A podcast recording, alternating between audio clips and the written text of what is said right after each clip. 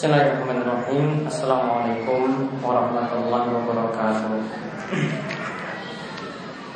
Innalhamdulillah Nahmadu wa nasta'inu wa nasta'gfiruh Wa na'udhu billahi min syururi anfusina Wa min sayyati amalina Man yahdihillahu falamudillalah Wa man yudlilhu falahadiyalah Wa ashadu an la ilaha illallah Wahdahu la syarikalah وأشهد أن محمدا عبده ورسوله اللهم صل على نبينا وسيدنا محمد وعلى آله ومن تبعهم بإحسان إلى يوم الدين اللهم انفعنا بما علمتنا وعلمنا ما ينفعنا وزدنا علما اللهم أصلح لنا ديننا الذي هو عصمة أمرنا وأصلح دنياي التي فيها معاشنا وأصلح آخرتنا التي فيها معادنا waj'al al-hayata ziyadatan lana fi kulli khair waj'al al-mauta rahatan lana min kulli syarr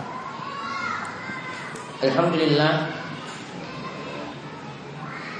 kita bersyukur kepada Allah Subhanahu wa taala atas nikmat yang telah Allah anugerahkan kepada kita sekalian sehingga pada kesempatan pagi yang berbahagia ini tepatnya kita berada pada tanggal 23 Jumat Tsaniyah 1436 Hijriah di pagi yang penuh barokah dan mudah-mudahan Allah Subhanahu wa taala senantiasa memberikan kita pula ilmu yang bermanfaat setiap harinya, memudahkan kita dan memberi taufik kepada kita untuk beramal soleh dan juga mudah-mudahan kita senantiasa diberikan keberkahan dalam rizki dan juga diberikan keistiqomahan oleh Allah Subhanahu wa taala. Kemudian salawat dan salam semoga tercurahkan kepada junjungan kita yang besar Nabi Agung Muhammad Sallallahu Alaihi Wasallam pada para sahabat juga kepada tabiut tabiin ya, kepada para tabiin kepada tabiut tabiin dan juga kepada para ulama yang telah memperjuangkan Islam dan kita diperintahkan untuk mengikuti jejak mereka yang baik para salafus soleh karena dengan mengikuti jejak mereka lah kita nanti akan mendapatkan jalan keselamatan. Baik eh, para jamaah sekalian, pada kesempatan kali ini, insya Allah yang kita kaji tentang permasalahan zikir. Ya, kita kaji insya Allah tentang permasalahan zikir, terutama di sini yang ingin saya konsen dalam pembahasan masalah zikir pagi petang. Sekaligus nanti uh, pelurusan beberapa zikir yang ada dan juga bagaimana tata cara kita berzikir. Di antara keutamaan zikir ini diminta oleh Nabi Shallallahu Alaihi Wasallam yaitu setiap di akhir sholat sebelum salam. Nabi SAW mengajarkan suatu doa. Yang ini juga bisa kita praktekkan walaupun ini Nabi SAW wasiatkan kepada Muaz bin Jabal. Walaupun ini adalah wasiat dari Nabi Shallallahu Alaihi Wasallam kepada Muaz bin Jabal. Namun kita pun bisa mempraktekkan doa ini, yaitu dikatakan dalam hadis Nabi SAW mengatakan kepada Muaz, Ya Muaz, Ya Muaz, Wallahi inni la uhibbuka Wallahi inni la uhibbuka wallahi wallahi inni la uhibbuka. Wahai Muaz, sesungguhnya aku benar-benar mencintaimu. Demi Allah sesungguhnya aku benar-benar mencintaimu. Nabi mengulang lagi, wahai Muaz, demi Allah sesungguhnya aku itu mencintaimu. Fakal maka ketika itu Nabi SAW mengatakan, Usika ya Muaz, La tada'anna fi kulli duburi kulla salatin. Aku wasiatkan kepadamu wahai Muaz, janganlah engkau meninggalkan bacaan ini ketika engkau berada di akhir solat, di dubur solat. Dubur solat itu kalau kita lihat dalam hadis itu punya dua makna. Bisa jadi uh, di akhir solat sebelum salam setelah kita baca tahiyat bisa jadi pula maknanya adalah di akhir sholat, namun setelah salam. Yang dimaksudkan sini menurut pendapat yang paling kuat zikir ini yang dimaksudkan adalah sebelum salam di akhir sholat sebelum salam setelah kita membaca tasyahud akhir karena dianjurkan ketika tasyahud ya yaitu tasyahud akhir ditambah lagi dengan doa-doa Nah, di sini Nabi SAW mengajarkan kepada Muaz, wahai Muaz, jangan engkau tinggalkan bacaan ini. Apa yang Nabi SAW ajarkan? Nabi mengatakan, Allahumma a'inni ala zikrika wa syukrika wa husni ibadati. Allahumma a'inni ala zikrika wa syukrika wa husni ibadati. Kalau ibu mau catat saya tuntun ya biar ini bisa diamalkan ya Allahumma inni ya Allahumma inni ala zikrika ala zikrika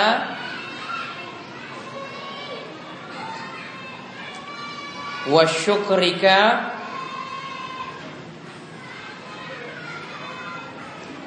wa husni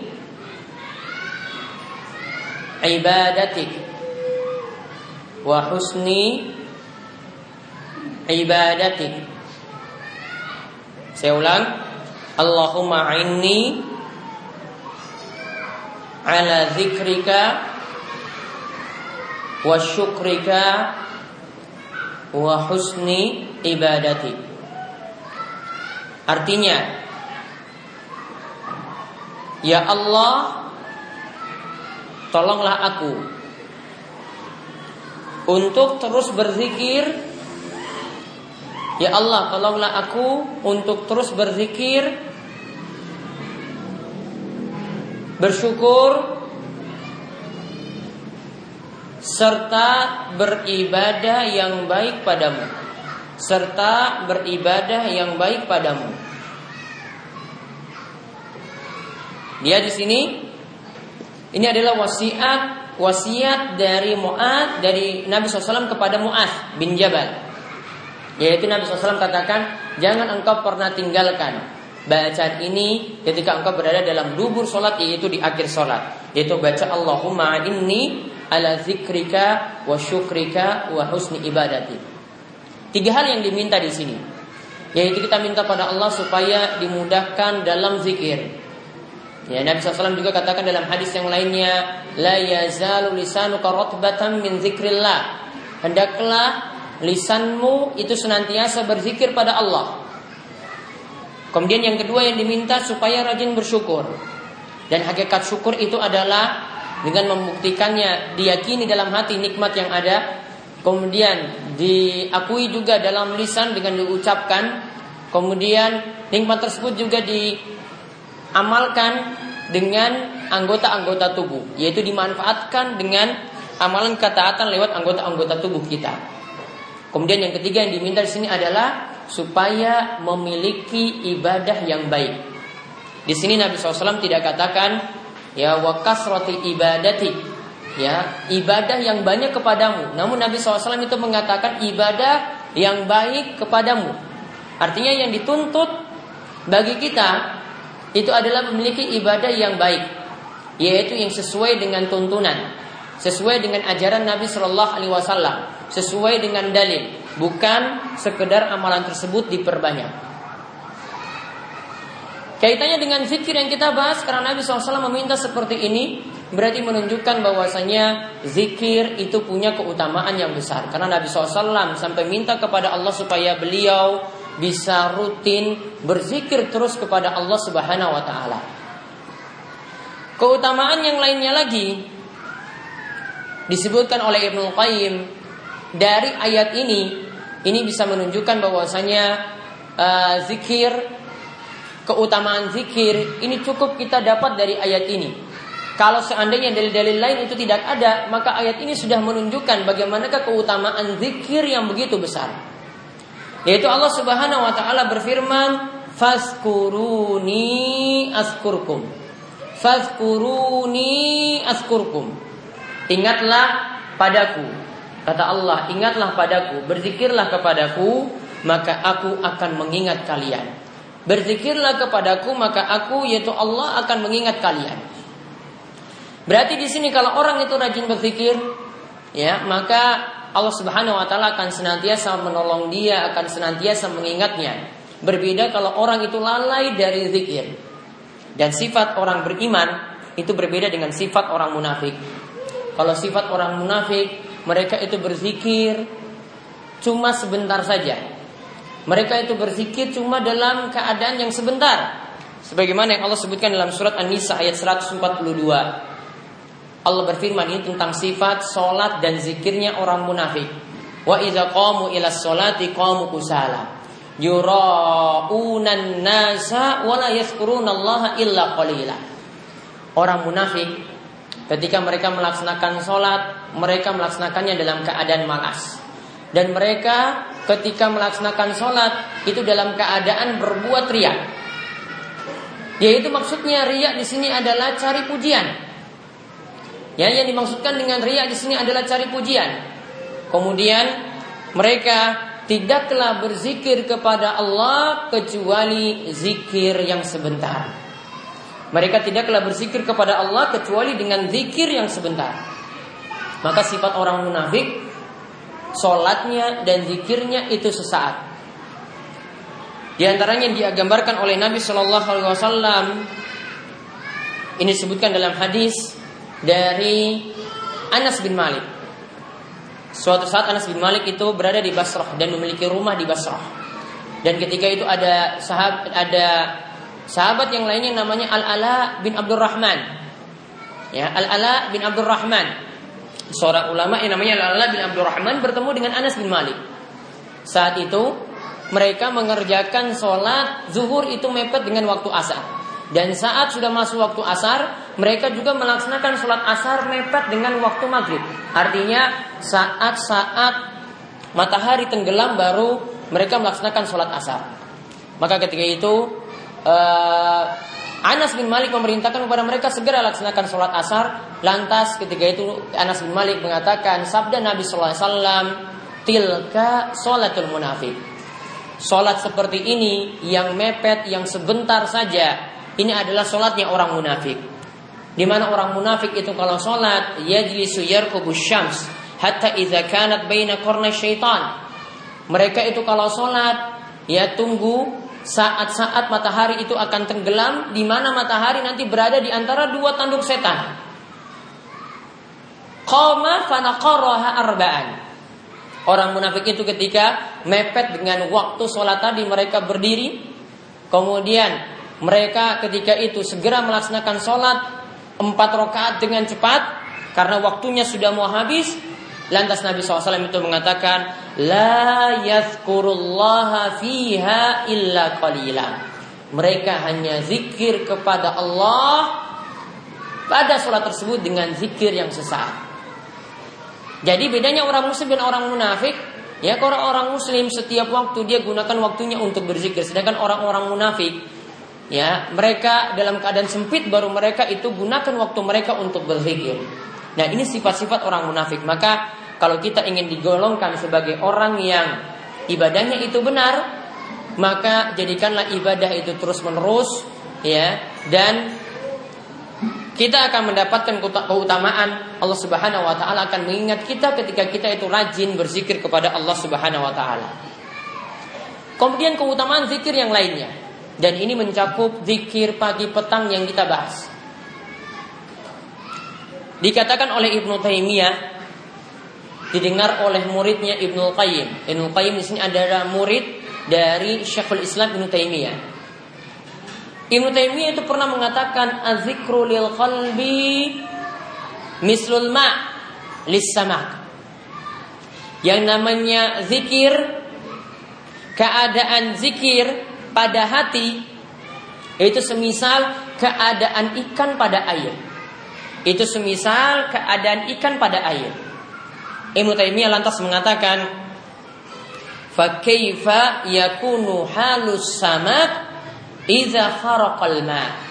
Coba bayangkan bagaimanakah jika ikan tadi yang berada dalam air itu dilepas dari air tersebut, apakah dia itu bisa hidup? Jawabannya tidak. Maka keadaan hati ketika lalai dari zikir, keadaan hati itu bisa lama kelamaan itu akan mati. Apalagi terus diisi dengan maksiat. Maka ibaratnya kalau zikir keadaan seseorang itu keadaannya akan bersih. Namun kalau diisi dengan maksiat, maka keadaannya akan diisi dengan noda-noda hitam. Coba bayangkan ini ada gelas yang bening seperti ini. Ya, gelas yang bening. Ini adalah gelas yang kita sebut dengan gelas yang safi, jernih. Ketika orang itu berbuat maksiat, ya, maka gelas ini akan dimasuki dengan noda-noda hitam. Akhirnya lama kelamaan warnanya itu berubah dari bening seperti tadi kemudian jadi hitam, jadi hitam, jadi hitam dan semakin pekat. Namun kalau hati yang sudah kotor seperti itu dibersihkan dengan zikir misalnya dengan bacaan istighfar, maka keadaan air tadi itu lama kelamaan nanti akan kembali lagi jadi bening ketika kita isi terus dengan dengan air lagi yaitu dengan bacaan zikir. Maka air tadi yang terisi dengan noda hitam ya nanti akan lama kelamaan itu akan penuh akan penuh dan noda hitam nanti akan keluar akan keluar akan keluar. Kemudian air tersebut kembali lagi menjadi jernih. Nah ini sama halnya keadaan yang disebutkan oleh Syekhul Islam Ibnu Taimiyah di sini. Jadi kalau hati itu diisi terus dengan zikir maka hati tersebut akan hidup. Namun kalau hati tersebut lalai dari zikir maka hidup akan susah, kemudian akan berbagai macam gangguan itu dirasakan, sihir akan mudah untuk masuk. Ya, dia pun dalam keadaan takut setiap harinya mudah diganggu oleh orang-orang jahat dan berbagai macam kejelekan yang lainnya. Di antara buktinya misalnya Ibnu Taimiyah ini selalu mempraktekkan dan ini juga sebenarnya dipraktekkan oleh Nabi kita Muhammad Shallallahu Alaihi Wasallam. Saat selepas sholat subuh, Ibnu Taimiyah itu tidak beranjak dari tempat sholatnya. Beliau senantiasa berzikir. Lantas ketika itu Ibnu Qayyim itu mengatakan kepada gurunya, kenapa engkau terus berzikir seperti ini? Kau tidak beranjak dari tempat sholatmu setelah engkau itu melaksanakan sholat. Maka saat itu Ibnu Taimiyah itu mengatakan ini adalah kebiasaanku. Setiap pagi beliau itu membaca zikir pagi. Jika aku tidak berzikir seperti ini, tidak membaca zikir pagi seperti ini, maka jadinya keadaanku jadi lemah. Jadinya keadaanku itu jadi malas. Ya.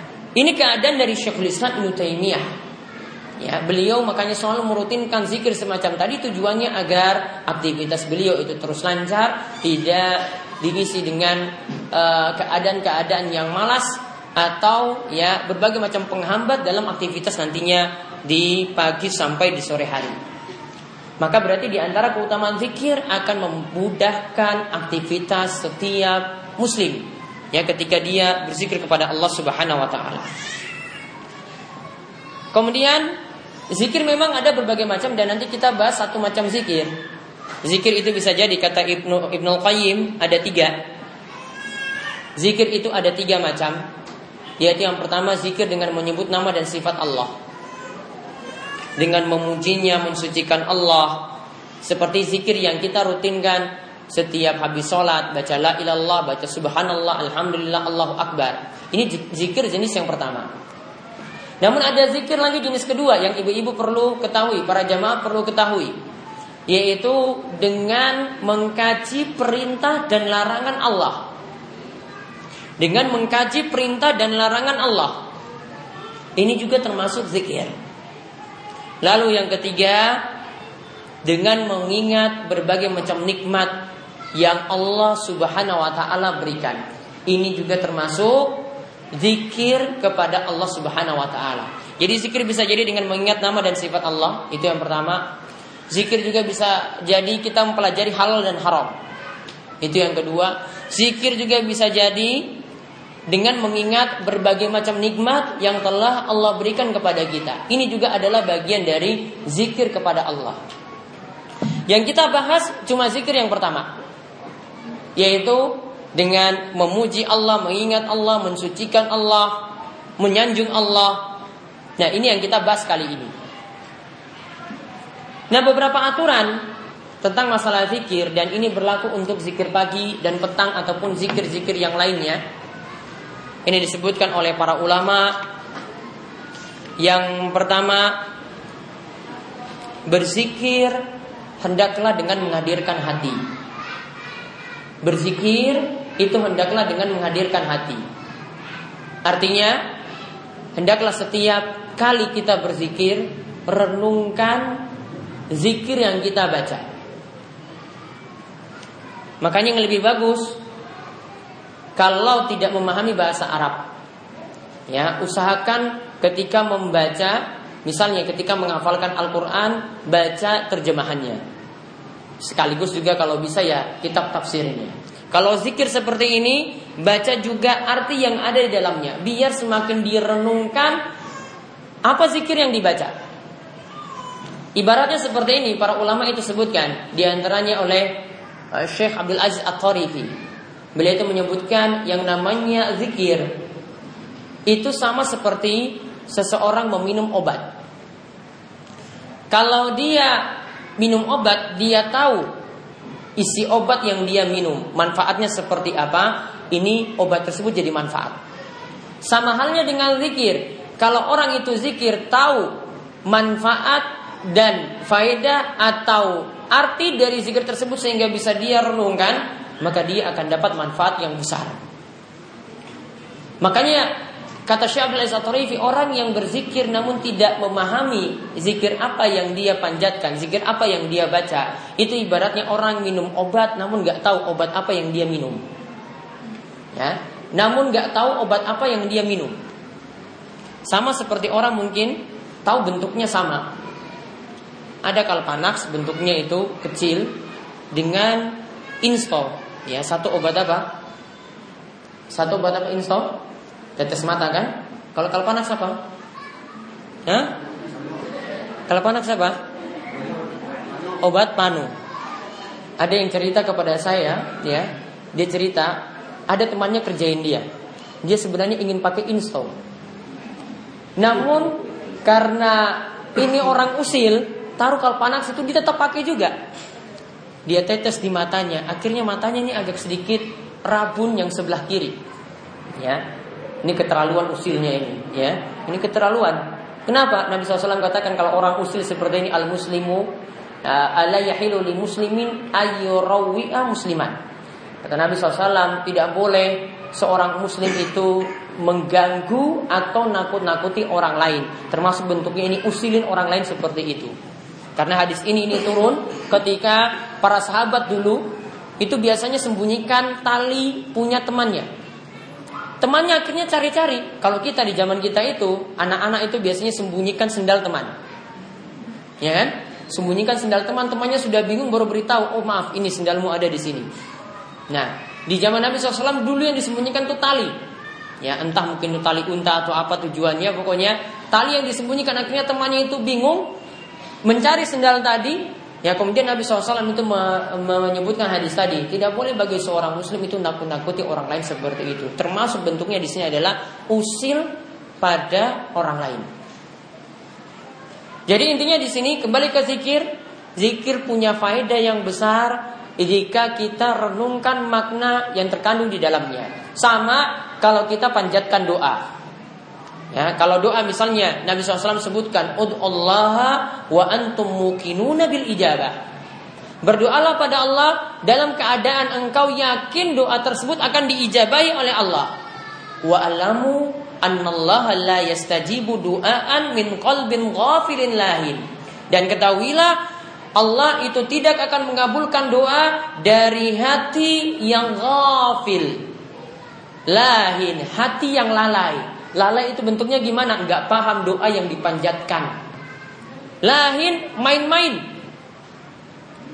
Makanya doa juga kalau bisa ini direnungkan juga makna yang terkandung di dalamnya. Kalau ibu-ibu dan para jamaah itu tidak paham isi doanya, ya mending pakai doa yang dipahami. Ya mending pakai doa yang dipahami atau doa yang sifatnya lebih umum. Seperti doa sapu jagat, Robbana atina fid dunya hasana wa fil akhirati hasana wa qina adzabannar. Itu lebih bagus. Karena yang kalau doa sapu jagat saya yakin sudah paham artinya. Ya Allah berikanlah kepada kami kebaikan di dunia dan juga kebaikan di akhirat dan selamatkanlah dari siksa neraka. Doa ini kata Ibnu Katsir mencakup segala macam kebaikan di dunia. Mau minta kendaraan bisa pakai doa sapu jagat. Minta diangkat dari sulitnya utang juga bisa pakai doa sapu jagat.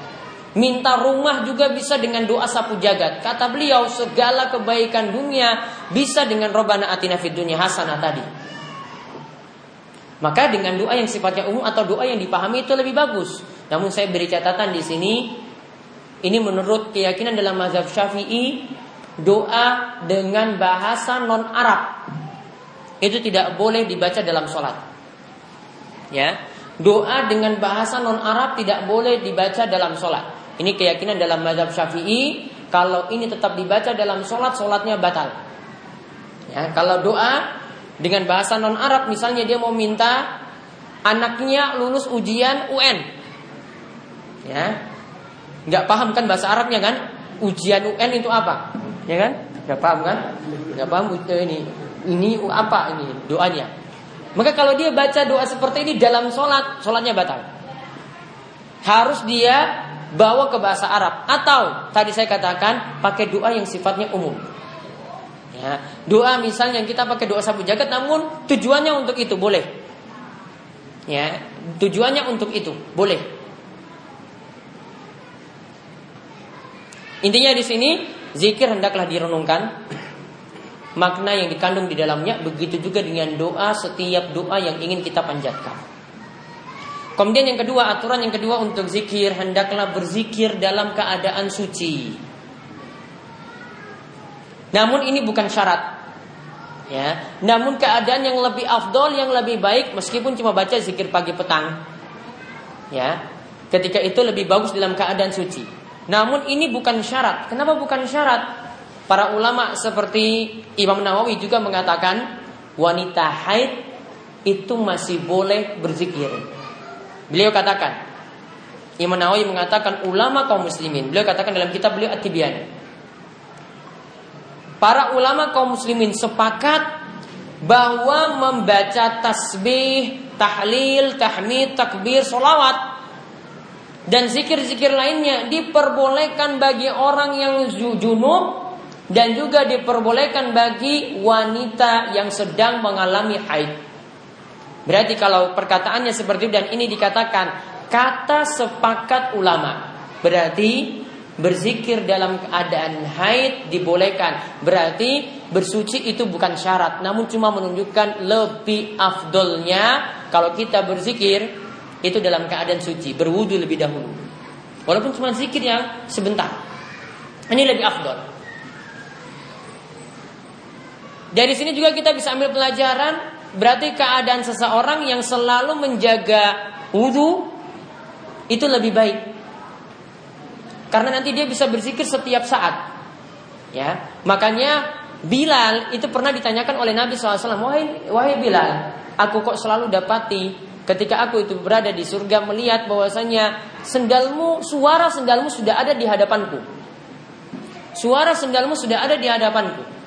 Kemudian Bilal beritahu bahwasanya wahai Rasulullah, aku keadaanku mungkin bisa seperti itu karena aku punya kebiasaan setiap kali aku berwudu Ya, setiap kali aku berwudu, beliau katakan setiap kali aku berhadas, aku itu berwudu dan setiap kali berwudu aku mengerjakan sholat dua rakaat.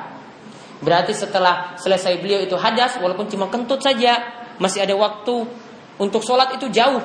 Ya, beliau cuma kentut, langsung ambil air wudhu lagi dan keadaannya ketika itu dalam keadaan menjaga wudhu terus. Dan setiap kali berwudhu, beliau melaksanakan sholat dua rakaat. Yang ini kita kenal dengan sholat sunnah wudhu. Namun sholat sunnah wudhu ini sebenarnya boleh dirangkap niatnya dengan sholat rawatib dan sholat dua rakaat sunnah yang lainnya. Kenapa? Karena yang dimaksudkan bukan zatnya, namun yang dimaksudkan sini adalah pokoknya setiap kali berwudu laksanakan sholat dua rakaat. Bisa jadi yang kita laksanakan adalah sholat sunnah rawatib. Bisa jadi yang kita laksanakan sholat sunnah tahajud. Bisa jadi yang kita laksanakan sholat sunnah duha. Jadi bisa sholat sunnah wudhu ini masuk dalam sholat sunnah rawatib, masuk dalam sholat sunnah tahajud, masuk dalam sholat sunnah duha. Kemudian yang ketiga aturan berzikir dan ini keadaan yang lebih bagus berzikir dengan jari jemari itu lebih utama dengan jari jemari itu lebih utama dan dengan jari jemari tangan kanan, bukan tangan kiri. Ya. Karena amalan-amalan baik dahulukan yang kanan. Nah, keutamaannya apa? Disebutkan dalam hadis dari Yusairah, seorang wanita muhajirah. Dia berkata, Rasulullah SAW itu berkata kepada kami, alaikunna bitasbih wa tahlil wa taqdis wa akidna bil anamin fa innahunna mas'ulatun mustantaqatun wa la takfulna fatansayna rahmah Kata Nabi SAW hendaklah kalian itu berzikir dengan bertasbih. Hendaklah kalian bertahlil. Hendaklah kalian bertakdis menyucikan Allah. Dan hitunglah bacaan zikir kalian dengan jari jemari anamil. Dengan jari jemari. Karena itu semua akan ditanya dan diajak bicara pada hari kiamat. Janganlah kalian lalai yang membuat kalian lupa dengan rahmat Allah Subhanahu wa taala hadis ini menunjukkan bahwasanya lebih utama berzikir dengan jari jemari daripada menggunakan biji tasbih daripada menggunakan alat-alat elektronik yang lainnya. Ada bacaan zikir itu dengan uh, cuma pencet tombol saja nanti bisa apa namanya? Biasanya jamaah umroh itu biasa pakai. Ya, itu pun boleh sebenarnya. Namun yang lebih utama kalau dia memakai jari jemarinya ini dia gunakan untuk hitungan zikirnya. Jari jemarinya ini dia gunakan untuk hitungan zikirnya. Adapun berzikir dengan tasbih kalau Allah pendapat yang lebih tepat, ini tidak masuk dalam perkara bid'ah, ya. Namun lebih utama tetap berzikir dengan jari jemari, karena sebagian salaf dahulu, ya, atau Nabi SAW juga pernah melihat praktek para sahabat ada yang menghitung zikir-zikirnya dengan menggunakan kerikil, ya. Dan ini pembahasan ini disebutkan oleh kakek dari Ibnu Taimiyah dalam kitabnya Al-Muntaqa, ya. Dan yang kita bahas ini adalah masalah afdoliyah, mana yang lebih utama? yaitu dengan jari jemari itu lebih utama daripada ya dengan menggunakan alat-alat bantu yang lainnya. Kemudian aturan yang terakhir dalam masalah zikir, hendaklah zikir itu bisa dijaga rutin. Kalau zikir tersebut diperintahkan untuk rutin. Misalnya zikir setelah sholat. Zikir setelah sholat Nabi SAW setelah sholat beliau membaca astagfirullah, astagfirullah, astagfirullah. Dan Imam Auza'i seorang tabiin menafsirkan ucapan istighfar tadi cuma astagfirullah, astagfirullah, astagfirullah, tidak astagfirullah al azim. Dan tafsir ini lebih bagus, ya. Jadi yang lebih bagus ketika selesai sholat kita tidak pakai astagfirullah al azim, namun apa? Astagfirullah, Astagfirullah, astagfirullah sebagaimana tafsiran dari Imam Al-Auza'i tadi. Ya, kalau ini diperintahkan setelah sholat baca zikir seperti tadi, maka jaga rutin.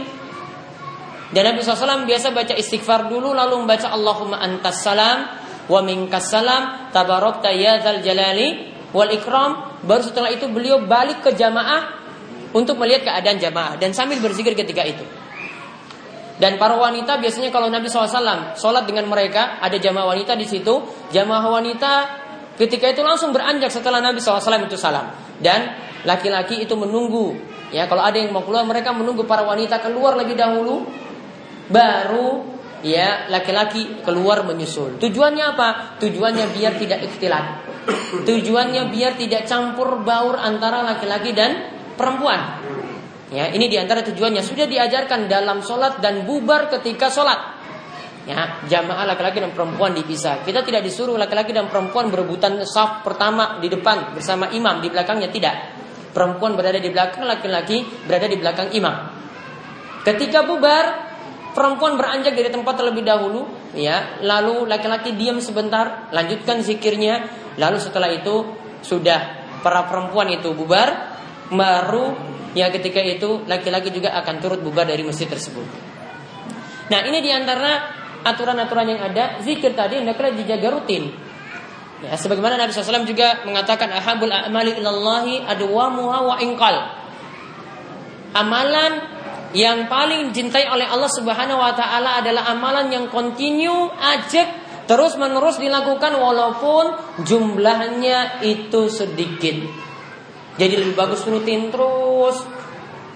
Walaupun jumlahnya itu sedikit. Praktekkan ini dalam zikir setelah sholat dan juga zikir pagi dan petang. Dan juga zikir-zikir yang lainnya. Zikir sebelum tidur juga ada seperti itu. Adapun untuk zikir pagi dan petang, ini sebagian zikirnya itu ada yang mirip. Ya, sebagian zikirnya itu ada yang mirip.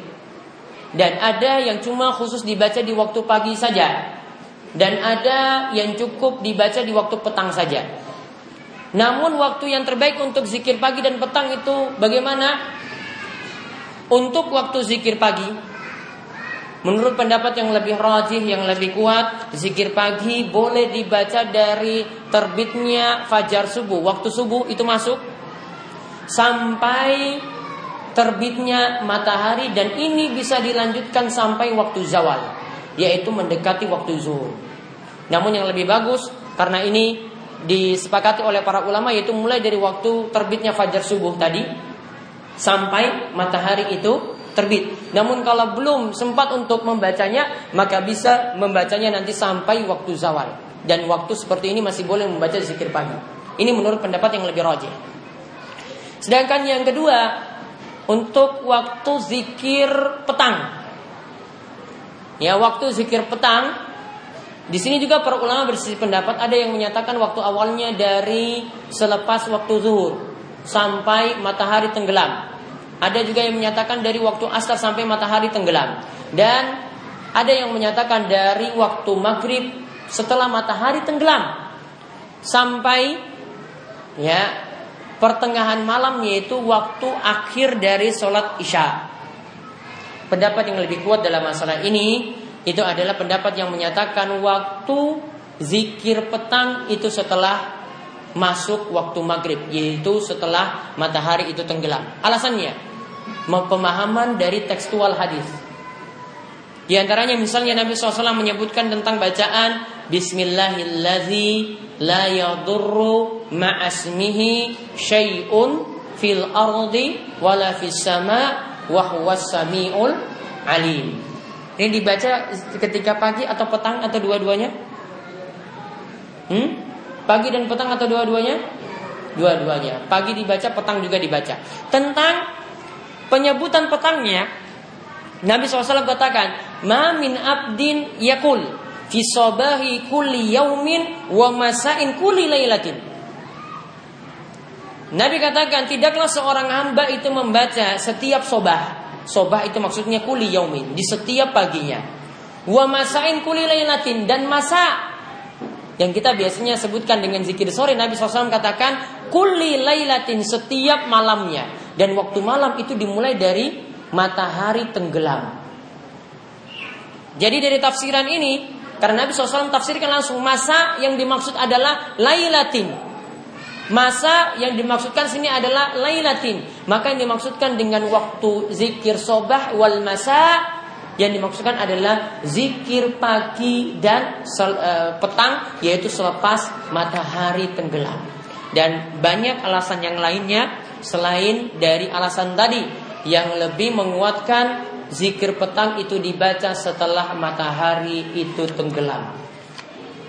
Adapun zikir-zikir yang dibaca misalnya membaca ayat kursi Lalu membaca surat Al-Ikhlas tiga kali Al-Falak tiga kali An-Nas juga tiga kali Kita bisa baca selesai sholat subuh itu langsung baca zikir tadi Ada para ulama yang katakan boleh digabungkan dengan zikir sesudah sholat karena sesudah sholat kan juga ada ayat kursi.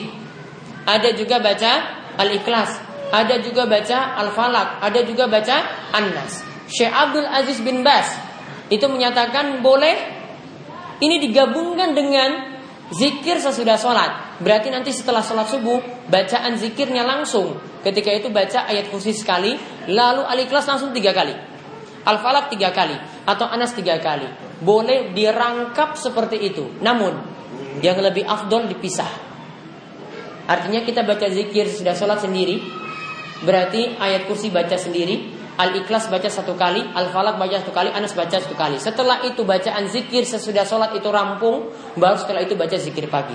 Keutamaannya lebih besar karena bacaan zikirnya jadi double. Kemudian ada bacaan lagi misalnya asbahna wa asbahal mulku lillah walhamdulillah La ilaha illallah wahdahu la syarikalah lahul mulku wa lahul hamdu wa huwa ala kulli syai'in qadir.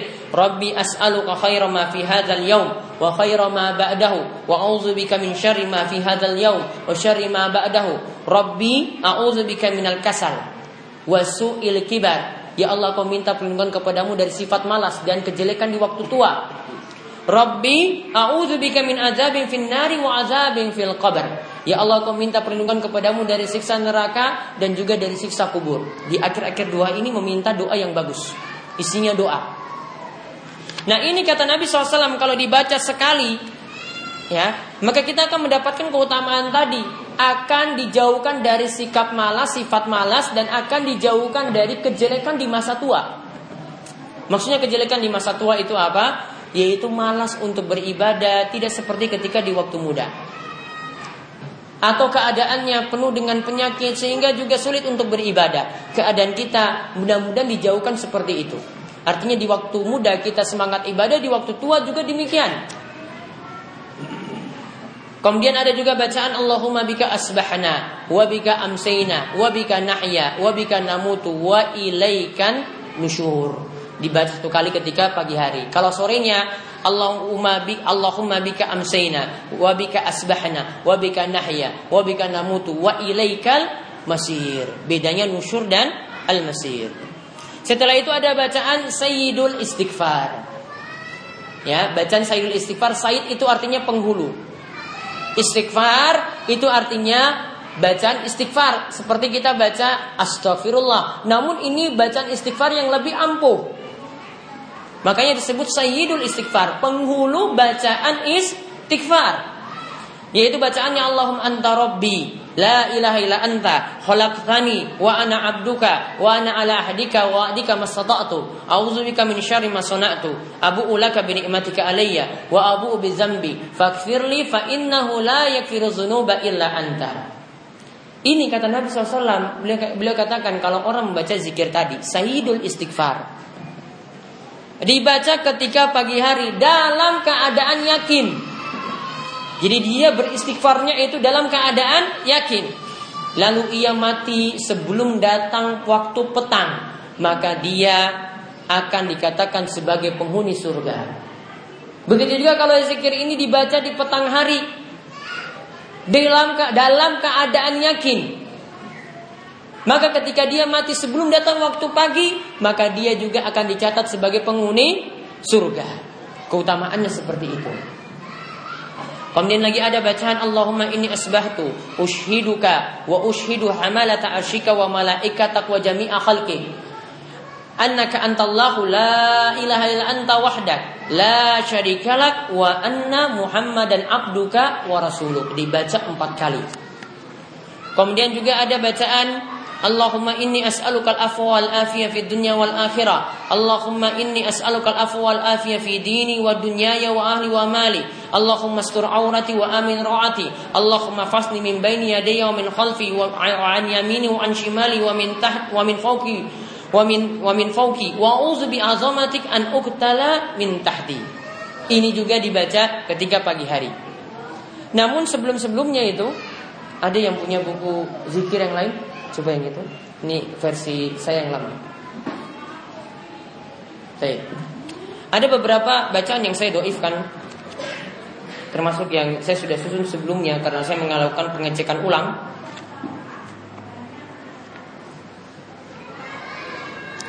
Bacaan seperti yang pertama nanti bisa dikoreksi untuk kitab Husnul Muslim pula.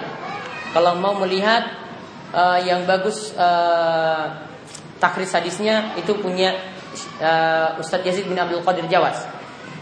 Yang muslim sebagian didoifkan oleh para ulama. Contoh misalnya yang doif Allahumma ma asbaha bi min nikmatin aw bi ahadin min khalqik faminka wahdak la syarikalak falakal hamdu wa lakal syukru. Ini didoifkan. Kemudian juga bacaan Allahumma afini fi ibadani Allahumma afini fi sam'i, Allahumma afini fi basari, la ilaha illa anta.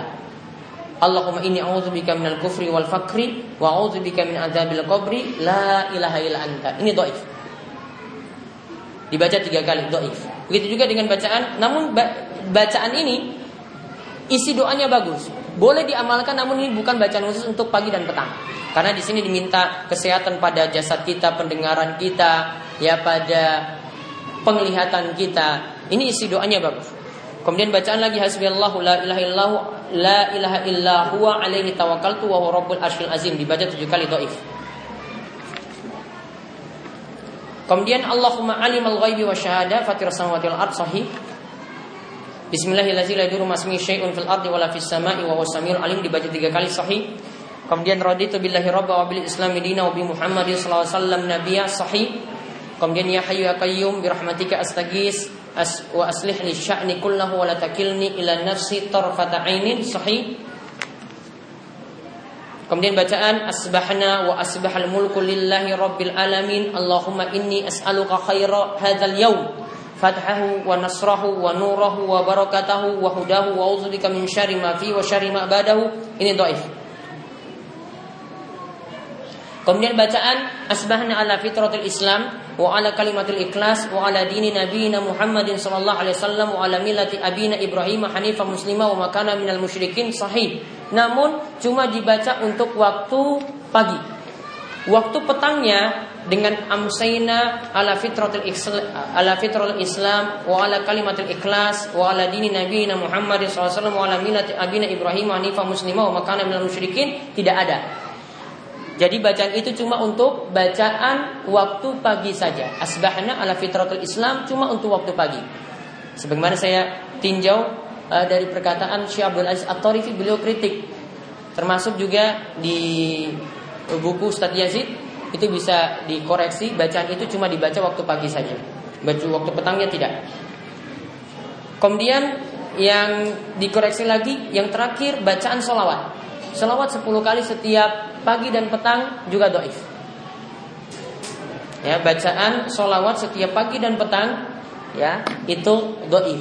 Namun ini tidak menafikan sama sekali kita tidak boleh berselawat. Cuma masalah penghususkan di waktu pagi dan waktu petang. Jadi boleh baca selawat kapan pun, namun tentang masalah penghususan untuk waktu pagi dan petang saja yang dianggap bermasalah. Kemudian yang dibaca di waktu petang itu seperti yang khusus itu seperti a'udzu bikalimatillahi tammati min syarri ma khalaq. Dibaca berapa kali? Tiga kali. Nah, itu sahih dibaca di waktu petang namun cuma waktu petang saja. Dan ini juga bisa dibaca saat mampir di tempat-tempat yang angker yang kita belum pernah singgah di situ bisa juga baca auzu bikalimatillahi tammati min syarri ma khalaq. Yang lainnya insya Allah tidak ada masalah bisa dipraktekkan. Kecuali yang saya beri catatan-catatan penting tadi. Itu saja karena sudah jam 10 Semoga bisa dilanjutkan dengan tanya jawab Sudah saya coret-coret.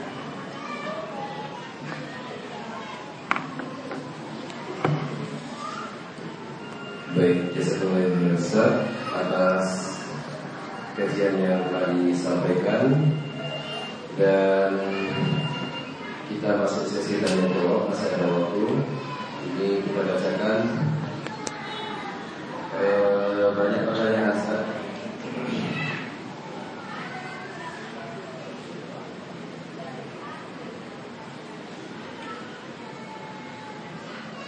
saya bacakan pertanyaan yang pertama saya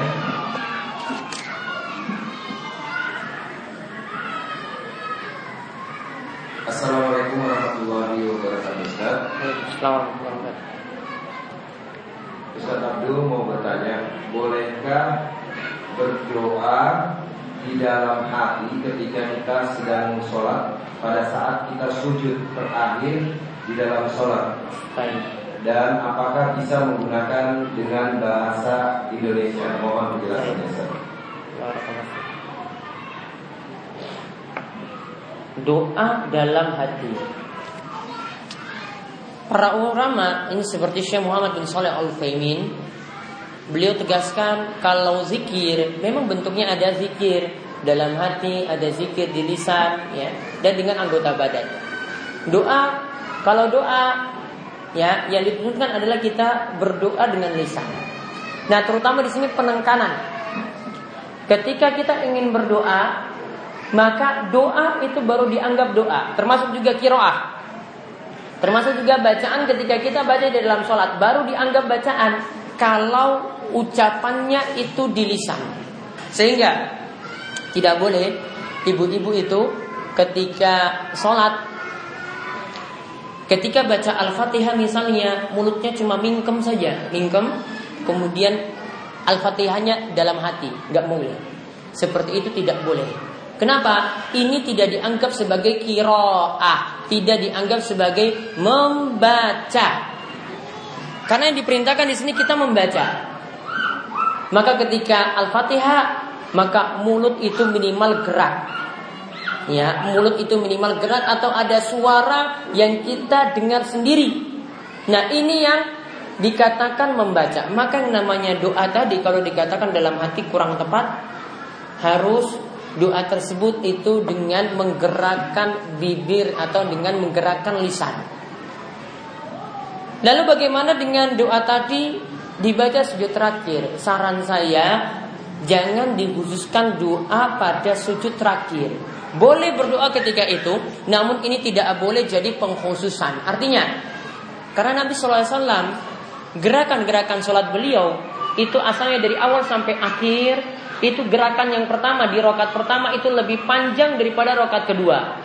Rokat kedua itu lebih panjang daripada rokat ketiga. Rokat ketiga lebih panjang daripada rokat yang keempat.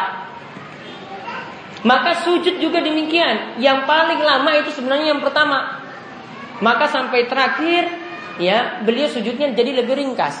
Oleh karena itu dari sini ini jadi alasan sujud terakhir dikhususkan dengan doa kurang tepat. Kalau kita mau khususkan dengan doa bagaimana? Di setiap sujud yang ada. Sebagian ulama memang membolehkan seperti itu. Mereka punya alasan karena biar orang-orang tahu kalau sujud terakhir itu dibuat lama, orang-orang itu tahu, oh ini berarti rokaat terakhir. Namun pensyariatan seperti ini butuh dalil, kurang tepat. Jadi yang lebih tepatnya apa? Baca doa di setiap kali sujud ya dan saran kami jangan baca doanya tadi dalam hati namun minimal bibirnya itu gerak lisannya itu bergerak itu baru disebut membaca doa Baik, terima kasih Ustaz atas jawaban yang diberikan. Kemudian pertanyaan selanjutnya ini ada banyak kita rangkum saja yang senada. Bismillahirrahmanirrahim. Assalamualaikum warahmatullahi wabarakatuh. Bagaimana jika membaca zikir pagi sambil mengerjakan rumah tangga, kerjaan rumah tangga seperti memasak, untuk mempersiapkan sarapan, bolehkah kita e, zikir dilakukan pada saat tersebut aktivitas-aktivitas rumah tangga? Karena waktu pagi biasanya ibu-ibu sibuk sekali. Apakah diperbolehkan? Penjelasan. Kalau dalam keadaan sibuk semacam itu, saran saya pertama, coba uh, lakukan sholat subuhnya itu lebih awal. Kalau ibu-ibu kalau lakukan lebih awal, ya itu masih dibolehkan. Kalau mungkin bapak-bapak mungkin tunggu sampai komandang ikoma di masjid baru dia itu berjamaah. Namun kalau ibu-ibu, misalnya ini sudah masuk waktu subuh dia laksanakan di awal waktu, ya sehingga ketika itu anak-anak itu belum bangun maka langsung dilaksanakan sholat subuh diawali dengan qobliyah subuh lalu sholat subuh lalu setelah itu baca zikir pagi insya Allah dalam waktu kurang dari 10 menit ya mungkin dia lepas yang panjang-panjang yang bacaan sampai 100 kali atau seperti subhanallah wa bihamdi atau astagfirullah sampai 100 kali. Kalau dia tidak baca yang itu itu insya Allah kurang dari 10 menit. Ya. Yang baca yang tadi dia bisa nyicil.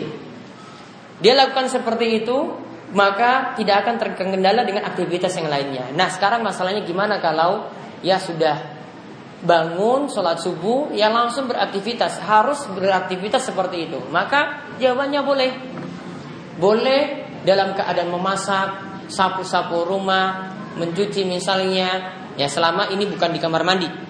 Ya, selama itu bukan di kamar mandi, boleh ketika itu sambil berzikir. Namun Syarat-syarat tadi kalau bisa dipenuhi, zikir dalam keadaan berwudu, zikirnya juga sambil merenung ya. Selama tidak mengganggu aktivitas yang lainnya, maka tidak ada masalah. Baik, terima kasih Ustaz atas jawaban yang diberikan. Pertanyaan selanjutnya, Ustaz, saat zikir bangun tidur dalam keadaan junub lebih baik mandi dulu dan wudhu lalu zikir bangun tidur atau boleh langsung zikir sebelum mandi besar? Jawabannya boleh berzikir sebelum mandi besar karena sebagaimana kata Imam Nawawi tadi orang junub pun masih boleh membaca tasbih, tahlil, tahmid, solawat. Berarti baca zikir setelah bangun tidur tadi meskipun dalam keadaan junub masih boleh. Dan ini keadaan yang lebih utama insya Allah. Kenapa? Karena zikir setelah bangun tidur artinya setelah bangun langsung berzikir. Bukan setelah beraktivitas mandi dulu baru setelah itu berzikir bangun tidur. Ini tidak tepat. Nanti tidak diistilahkan lagi dengan zikir bangun tidur. Ya, oleh karena itu bacanya itu setelah bangun tidur meskipun dalam keadaan junub. Baik, terima kasih Ustaz atas jawaban yang diberikan. Kemudian pertanyaan selanjutnya Ustaz, wajibkah berwudu dan menutup aurat ketika akan membaca Al-Quran? Baik. Sekarang baca Al-Quran. Ini berbeda dengan zikir. Karena untuk zikir tidak ada nas khusus Mewajibkan atau menyaratkan Harusnya berwudu. Maka tadi saya katakan Lebih afdal saja berwudu. Nah sekarang untuk baca Al-Quran. Baca Al-Quran ini dibedakan jadi dua kita baca tanpa nyentuh. Artinya ada bacaan di tembok sana kemudian kita baca. Atau ada ada bentuk kedua kita baca Al-Qur'an sambil memegang mushaf. Kalau yang dimaksudkan yang kedua maka dipersyaratkan dengan wudhu. Karena Nabi SAW itu mengatakan La yamussul Qur'an illa tahir Tidak boleh menyentuh mushaf Al-Quran Kecuali orang yang dalam keadaan suci tidak boleh menyentuh mushaf Al-Quran Kecuali orang yang dalam keadaan suci. Berarti Ya Para ulama menyaratkan untuk menyentuh Al-Quran. Dan ini pendapat jumhur mayoritas ulama. Ya bahwasanya ketika menyentuh Al-Quran Dipersyaratkan untuk berwudu lebih dahulu Dalam keadaan suci lebih dahulu. Kalau misalnya untuk wanita haid bagaimana? Untuk wanita haid ya bisa dua cara yang ditempuh. Yang pertama bisa dengan memakai sarung tangan. Maka dia bisa membaca Al-Quran setiap waktu Karena membacanya tidak dipersyaratkan untuk berwudu. Namun kalau menyentuh dipersyaratkan untuk berwudu. Namun ini dalam keadaan haid Dia hadas besar. Maka cara yang pertama adalah dia menggunakan sarung tangan Atau menggunakan kain ketika menyentuh Al-Quran. Atau keadaan yang kedua Atau cara yang kedua Gunakan selain mushaf Yaitu Al-Quran terjemahan kalau Al-Quran terjemahan, para ulama itu mengatakan itu bukan mushaf. Karena apa? Sudah bercampur dengan bahasa manusia. Ada terjemahannya di situ. Di antara alasannya dulu para ulama ingin menghitung apakah tafsir jalan lain itu termasuk mushaf ataukah tidak. Mereka ternyata hitung-hitung ternyata bahasa tafsirnya itu lebih banyak daripada bahasa Qur'annya. Bahasa tafsirnya itu lebih banyak daripada ya Al-Qur'annya. Oleh karena itu tafsir jalan lain tidak termasuk mushaf. Maka yang semisal seperti itu Al-Quran terjemahan ini juga tidak termasuk mushaf. Masih boleh disentuh walaupun tanpa berwudu. Termasuk untuk wanita haid juga demikian. Baik, terima kasih Ustaz atas jawaban yang diberikan. Kemudian pertanyaan selanjutnya. Kemudian ada menutup aurat ketika ya, tidak dipersyaratkan menutup aurat ketika membaca Al-Quran. Tidak dipersyaratkan. Selanjutnya saja Ustaz Bacaan Allahumma inni ala zikrika itu mm-hmm. Dan seterusnya Ini dibaca di akhir sholat Apa setelah salam? Berarti dibaca saat Dibaca saat tahiyat akhir ya Iya. Dibaca saat tahiyat akhir. Jadi ibu-ibu nanti baca tahiyat ya sampai uh, bacaan solawat innaka hamidum majid. Setelah itu baca Allahumma setelah itu berlindung membaca doa berlindung pada empat hal. Allahumma inni a'udzubika min azabi jahannam wa min azabil qabri wa min fitnatil mahya wal mamat wa min syarri fitnatil masiihid dajjal. Baru baca doa tadi Allahumma a'inni Allahumma a'inni ala zikrika wa syukrika wa husni ibadatik. Bisa pula ditambah dengan doa-doa yang lainnya. Baru setelah itu salam ditambah Allahumma inni ilman nafi'an wa rizqan thayyiban Allahumma inni as'aluka ilman nafi'an wa rizqan thayyiban wa amalan mutaqabbala boleh namun kalau doa ini lebih khusus lagi kalau kita baca setelah sholat subuh. Iya. Terima kasih Ustaz atas jawaban yang Kemudian pertanyaan selanjutnya, e, benarkah zikir-zikir itu ada bilangan-bilangannya Ustaz? Bilangan-bilangan tertentu yang jumlahnya ditentukan. Misalkan selepas tahajud membaca Al-Fatihah 100 kali dan yang lain-lain. Baik. Uh, kalau jumlah kalau kita bahas zikir pagi, zikir petang, kalau dibahas tentang jumlah, ya jumlahnya ikuti aturan yang ada. Namun kalau yang dimaksudkan zikir mutlak, artinya kita diperintahkan misalnya uh, dikatakan sebagai kunci surga yaitu kalimat la ilaha illallah. Berapa banyak kita baca kalimat la ilallah? Kalau kaitkan dengan zikir pagi petang ada hitungannya. Namun kalau kita baca di waktu bebas tidak ada hitungannya. Bebas kita baca dengan jumlah berapapun. Nah, sekarang kalau setelah sholat tahajud misalnya diperintahkan baca Al-Fatihah tadi, Al-Fatihah 100 kali. Ini kira-kira mampu nggak 100 kali Al-Fatihah? Sebelum sebelum baca ini, ini kira-kira mampu atau tidak? Waktunya habis atau tidak? Al-Fatihah 100 kali loh. Ini bukan la ilaha illallah, ini Al-Fatihah 7 ayat. Ya. Kalau Baca la ilallah 100 kali mungkin masih logis. Kalau Al-Fatihah terlalu panjang.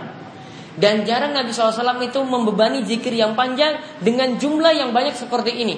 Coba lihat, paling cuma yang paling panjang itu la ilaha illallah wahdahu la syarika lahul mulku wa hamdu wa ala kulli syai'in qadir. Pagi hari dan petang hari di pagi hari ah, ini dibaca dalam sehari. Dibaca dalam sehari 100 kali. Ya, lihat itu cuma sehari loh. Artinya kalau dikatakan sehari Ibu-ibu nanti bisa nyicil paginya habis sholat subuh 10 Zuhurnya nanti bisa 10 lagi. Asarnya bisa 10 lagi. Atau pas waktu slow nanti ya Waktu selang, waktu longgar nanti bisa 10 lagi. Sampai totalnya 100 dalam sehari. Ini Kalau kita hitung Ini masih sepertiga atau seperempat dari bacaan Al-Fatihah Lebih ringkas Makanya kalau dilihat dari sisi bacaannya ini terlalu berat Ya, maka bisa dicurigai amalan ini tidak ada tuntunan. Jadi baiknya tidak diamalkan baca zikir-zikir yang secara umum saja tidak baca seperti ini. Artinya uh, biasakan kalau kita ingin berzikir seperti ini harus kita uh, telusuri apa dalilnya yang menyebutkan. Walau alam saya belum pernah mendapatkan dalil setelah sholat tahajud itu mesti berzikir dengan baca al-fatihah 100 kali. Artinya setelah sholat tahajud bacaan zikirnya bebas, tidak ada doa-doa tertentu pula tidak ada zikir-zikir tertentu juga, maka kita baca juga dengan bacaan yang bebas ketika itu bacaan zikir apa pun. Baik, terima kasih Ustaz atas jawaban yang diberikan. Masih senada, senada ini pertanyaan Ustaz. Bismillah Ustaz. Bagaimana jika membaca zikir tidak sesuai jumlah yang dianjurkan? Uh, tidak sesuai misalnya tahlil 100 kali, Bari ya. adalah waktu 12 Itu tidak sesuai tidak sama sekali, tapi kita tidak menghitung sesuai bilangan tersebut. Apakah angka-angka bilangan tersebut e, paten harus dibaca sebanyak itu? Karena kadang kita tidak sempat membaca 100 kali, 3 kali, 99 kali. Mohon penjelasannya. Saya. Kalau bilangan yang diperintahkan itu tidak dicapai misalnya 100 kali atau 10 kali atau mungkin karena lupa tidak berdosa. Kalau ini bacaan yang kaitannya dengan zikir sudah sholat hukumnya sunnah. Kemudian zikir pagi petang hukumnya sunnah, jadi tidak berdosa. Jadi artinya di sini sebisa mungkin kita capai bilangan tersebut. Namun kalau kita tidak capai ya sudah, ya kita bertakwa kepada Allah semampu kita. Kalau dalam keadaan lupa yang biasanya itu masalah itu kalau dalam keadaan lupa. Bilangannya itu biasanya lupa. Ya sudah hitung-hitung pakai jari, ini sudah sampai berapa? Ini sudah 66 ya. Ataukah baru 33 kan bingung kan? 33 kali ya. Sudah hitung pakai jari tangan misalnya. Ini 33 atau 66 kali. Ya maka kita pilih yang yakin saja. Kalau tidak yakin, pilih bilangan yang sedikit. Biar nanti genapkan juga jadi 100. Jadi seperti itu yang kita lakukan. Namun kalau tidak tercapai pun tidak ada masalah. Namun diperintahkan lebih bagus capai bilangan ini sesuai yang Nabi SAW perintahkan. Baik, terima kasih atas jawaban yang diberikan. Pertanyaan yang selanjutnya, ini masih tema Ustaz kelewatan tadi. Bismillah kalau baca zikir pagi petang dibaca setelah zikir setelah sholat dulu apa hmm. langsung baca uh, zikir pagi petang?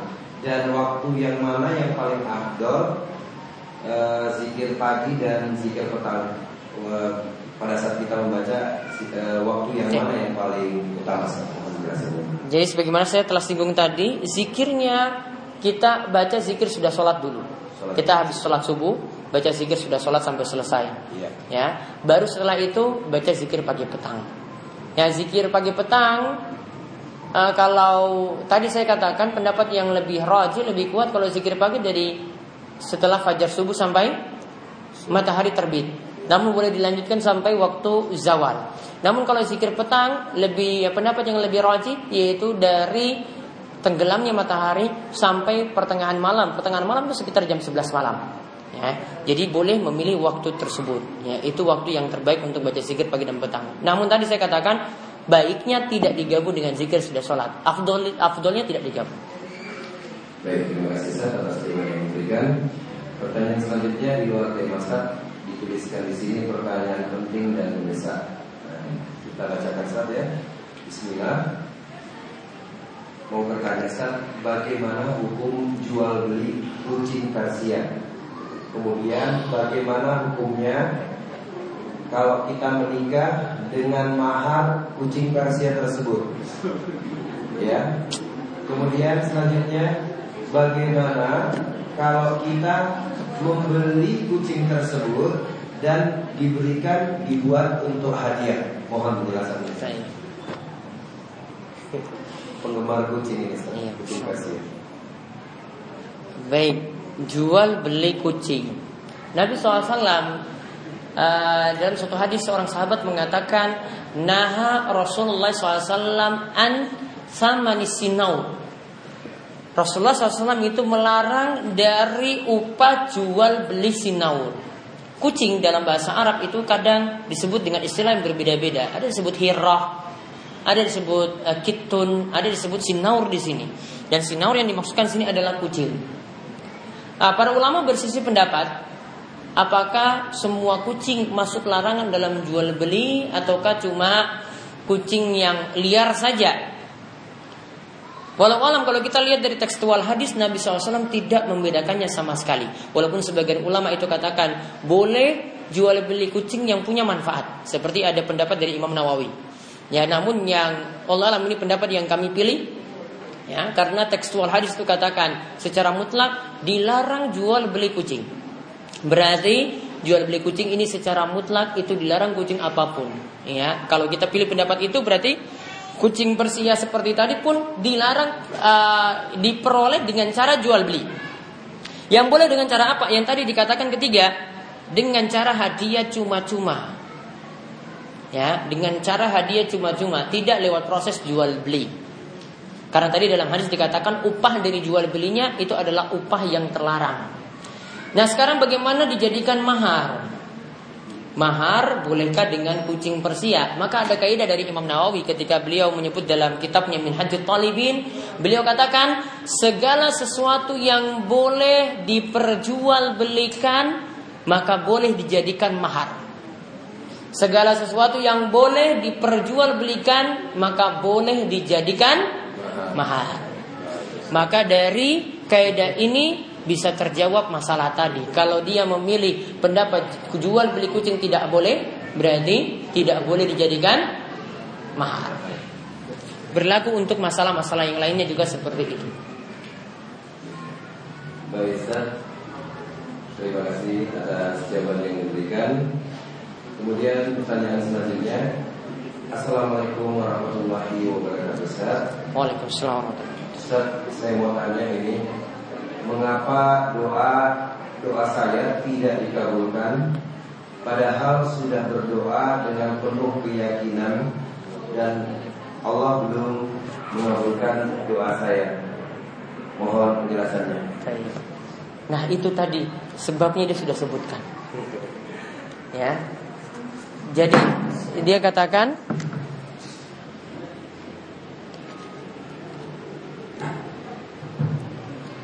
Mengapa doanya tidak dikabulkan? Nah, perkataan ini yang membuat doa tidak terkabul. Ya, jadi dalam hadis Nabi SAW katakan, tidak boleh seseorang itu mengatakan doaku tidak terkabul, doaku tidak terkabul. Nah, itu gara-gara mengatakan seperti itu doanya tidak terkabul. Maka perlu ketahui kenapa doa kita tertunda, bukan tidak terkabul, tertunda. Ya, karena ingat pengabulan doa itu bisa jadi tiga. Ya, sebagaimana disebutkan dalam hadis, pengabulan doa itu bisa jadi tiga. Yang pertama, doa tersebut langsung dikabulkan. Yang kedua, doa tersebut diganti dengan yang lebih baik di dunia. Minta motor, ya, namun diganti oleh Allah jadi mobil. Misalnya doanya seperti itu ya minta motor diganti jadi lebih baik jadi apa? Mobil. Diganti di dunia. Kemudian yang ketiga jadi simpanan di akhirat. Jadi simpanan di akhirat. Jadi gara-gara Nabi SAW itu menyatakan tiga hal ini, pokoknya doamu itu bisa, boleh jadi Allah kabulkan langsung, boleh jadi itu diganti dengan yang lebih baik, boleh jadi ini jadi simpanan di akhirat. Wal akhiratu khairul laka minal ula. Yang namanya akhirat lebih baik daripada yang kita peroleh di dunia. Maka ketika para sahabat dengar doanya seperti itu, doa kok punya manfaat besar seperti itu, maka mereka ketika itu mengatakan kalau begitu wahai Rasulullah kami nanti memperbanyak doa. Kemudian Nabi SAW mengatakan Allahu aksar. Maka Allah nanti akan memperbanyak juga mengabulkan doa-doa kalian. Artinya dari sini kita jadi tahu bahwasanya doa tadi ya tidak mungkin Allah itu tidak kabulkan karena setiap orang yang mengangkat tangannya kepada Allah Subhanahu wa taala Ya tidak mungkin Allah turunkan tangan tadi dalam keadaan hampa. Ini yang disebutkan dalam hadis. Oleh karena itu kalau tidak dikabulkan untuk saat ini bisa jadi Allah sudah ganti dengan yang lebih baik. Namun kita tidak rasakan seperti itu. Bisa jadi juga Allah tunda ini jadi simpanan bagimu di akhirat karena kalau engkau minta di dunia ini tidak pantas untukmu atau tidak baik untukmu maka Allah jadi tunda ini sebagai simpanan di akhirat. Dari sini kita akan tahu Jangan bosan-bosan untuk berdoa karena semua doa itu intinya bermanfaat. Dan tidak boleh mengatakan seperti ini, ah saya sudah berbuat tapi tidak tidak dikabulkan. Ini sama saja mengatakan Allah tidak mendengar. Ini sama saja mengatakan bahwasanya Allah itu tidak mengabulkan doa kita. Ini konsekuensinya seperti itu. Jadinya bagaimana? Tetap berharap dengan berdoa terus, berdoa terus, berdoa terus, berdoa terus, berdoa terus. Boleh jadi Allah tunda sementara waktu supaya kita rajin-rajin berdoa. Karena kalau Allah kabulkan langsung, paling doanya kan cuma hari ini. Besok nanti tidak berdoa lagi. Beda kalau Allah tunda mungkin setahun itu tunda, berarti dia berdoanya jadi setahun. Kalau berdoanya setahun berarti kesempatan untuk berdoa makin banyak. Berarti pahala kebaikannya juga makin banyak. Memintanya makin banyak. Ketika dikabulkan, Masya Allah senangnya luar biasa. Coba ibu-ibu bayangkan, pernah mungkin pernah mendapatkan masalah. Terus meminta doa tidak dikabulkan untuk saat ini. Namun Allah tunda, Allah tunda. Ketika dikabulkan seperti yang diharapkan, senangnya luar biasa. Beda kan kalau langsung dikabulkan? Paling rasanya biasa-biasa saja. Aduh, seperti ini saja. Namun kalau Allah tunda, pada saat kita harap-harap itu untuk untuk ada baru ketika itu Allah kabulkan maka ketika itu senangnya luar biasa ya keadaan kita seperti itu maka ingatlah juga kata Allah Subhanahu wa taala inna ma'al yusri fa inna ma'al usri yusra ya sesungguhnya di balik kesulitan itu ada kemudahan sesungguhnya di balik kesulitan itu ada kemudahan di antara tafsiran ayat ini para ulama itu katakan di balik puncak kesulitan jadi kesulitannya sudah klimaks. Ya, kesulitannya sudah klimaks, maka datanglah kemudahan jadi turun. Karena tidak mungkin klimaksnya ini melebihi batas kemampuan kita. Saat ini sudah maksimal, ya kemudian Allah memberikan uh, kemudahan ketika itu maka kita mendapatkan kebahagiaan karena yang selalu kita harap-harap itu dikabulkan oleh Allah Subhanahu wa taala. Jadi intinya perbanyak terus doa dan banyak berharap dari Allah Subhanahu wa taala mudah-mudahan saat ini belum dikabulkan namun Allah tunda atau Allah ganti dengan yang lebih Baik. Terima kasih Ustaz atas jawaban yang diberikan. Uh, masih pertanyaan yang di luar tema tentang masalah akikah. Ustaz, apakah kalau kita belum di akikoh sudah sebesar ini sudah punya anak juga, apakah kita bisa mengakikohin diri sendiri, Ustaz? Dan apakah itu uh, atau kita melakukan suatu ibadah yang mungkin untuk jenis ibadah yang lain? Karena sudah terlanjur lewat dan kita tidak perlu melakukan akikat tersebut kita ganti dengan e, peribadatan yang lain Saya. untuk menggantinya ataukah kita sudah tahu bahwa diri kita belum diakikohin oleh orang tua orang tua kita kita apakah kita tetap melakukan akibat tersebut atau kita mengganti dengan peribadatan yang lain saya. Baik. Yang perlu kita pahami terlebih dahulu hukum akikoh menurut pendapat jumhur atau mayoritas ulama akikoh itu sunnah tidak wajib. Yang menyelisih ini nanti sebagian atau sedikit ulama saja. Ya. Namun mayoritas ulama kebanyakan ulama menganggap hukum akikoh itu adalah sunnah tidak wajib. Oleh karena itu ketika orang tua dahulu itu dalam keadaan tidak mampu sehingga tidak bisa mengakikohi anaknya pada hari ketujuh maka orang tua tidak kena dosa ya orang tua tidak kena dosa. Nah sekarang bagaimana kalau ya taruhlah orang tua dulu tidak mampu sekarang anak itu dalam keadaan mampu dan bisa mengakikohi diri sendiri. Nah sebagian ulama itu berdalil dengan hadis Nabi SAW itu mengakikohi dirinya ya mengakikohi dirinya sendiri atau mengakikohi dirinya ketika dewasa. Nah pembahasan hadis ini ini adalah hadis yang lemah sehingga kita kembali ke permasalahan apakah diperbolehkan mengakikohi diri sendiri perlu dipahami yang pertama akikoh itu tanggung jawab orang tua bukan anak akikoh itu jadi beban orang tua bukan anak kalau mau ya saat ini orang tuanya mengakikohi anaknya yang sudah dewasa tadi kalau mau namun kalau tidak maka sudah terlepas tanggung jawab. Lebih-lebih lagi seperti pendapat Syekh Muhammad bin Saleh Al Utsaimin, beliau katakan bahwasanya kalau ketika anak itu lahir orang tua dalam keadaan tidak mampu, maka akikoh jadi gugur. Ya, ketika orang tua dalam keadaan tidak mampu akikoh jadi gugur. Beda kalau dalam keadaan mampu, lantas dia tunda ada beberapa sebab karena mungkin ada beberapa sebab anaknya butuh operasi ya sehingga belum bisa diakikoi ketika itu atau ada alasan-alasan yang lainnya. Sampai mungkin ketika dia umur lima tahun baru diakikoi. Kalau punya alasan itu maka itu jadi tanggung jawab orang tua, orang tua yang nantinya akan mengakikoi anaknya. Laki-laki dengan dua ekor kambing, perempuan dengan satu ekor kambing. Baik, terima kasih Ustaz atas jawaban yang diberikan. Ini masalah tentang masalah hutang masalah hutang. usah. Yang lain dulu. Ini masalah buluk sudut. Terus. Ini namanya hafal Al-Quran terus kesulitan. Ya. Baik, kami bacakan pertanyaan yang terakhir waktu kita sudah habis. Masih ada satu pertanyaan. Assalamualaikum Ustaz. Ustaz mau bertanya bagaimana bisa atau mengapa seorang penghafal Al-Quran penghafal Al-Quran masih bisa kesurupan atau mungkin e, dia hafal Al-Quran terus atau cuma penghafal Al-Quran saja penghafal Al-Quran masih bisa kesurupan. Mohon penjelasannya saya Pertanyaannya apakah bisa orang yang menghafal Al-Quran itu kesurupan? Jawabannya bisa. Alasannya tadi saya sudah singgung tentang masalah zikir. Ini nanti kaitannya dengan zikir. Atau uh, kami juga pernah mendengar uh, pernyataan dari Syekh Abdul Aziz At-Tarifi. Bila katakan juga orang yang kadang baca zikir pagi petang rutin setiap hari dia bakal membaca juga Bismillahirrahmanirrahim alim. Padahal zikir ini manfaatnya dia tidak akan mendapat gangguan sama sekali dari makhluk-makhluk jahat. Kok ada yang baca zikir ini kok dapat gangguan? Maka pertanyaannya sama tadi, kok orang yang hafal Al-Quran kok bisa kesurupan juga?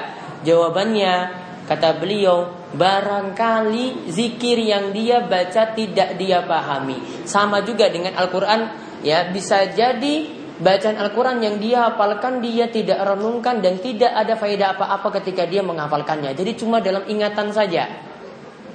Sedangkan untuk merenungkannya, untuk tahu tafsirannya, untuk mengamalkannya tidak sampai ke situ.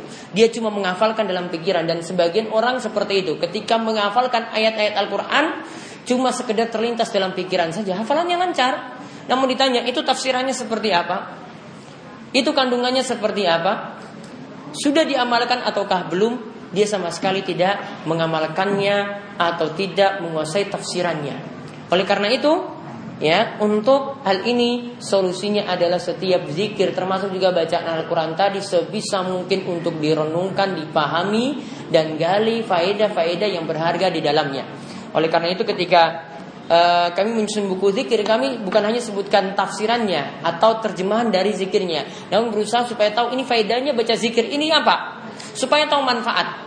Yang manfaatnya kalau baca zikir Bismillahirrahmanirrahim fil ardi wala fis manfaatnya seperti ini ya nanti ketika dia baca dia tahu manfaatnya dan tahu kandungannya ya sehingga bisa mengamalkannya dengan penuh perenungan beda tadi ketika tidak ada perenungan sama sekali jadi sisi itulah yang diperbaiki maka insya Allah akan terlepas dari gangguan dengan izin Allah Subhanahu Wa Taala.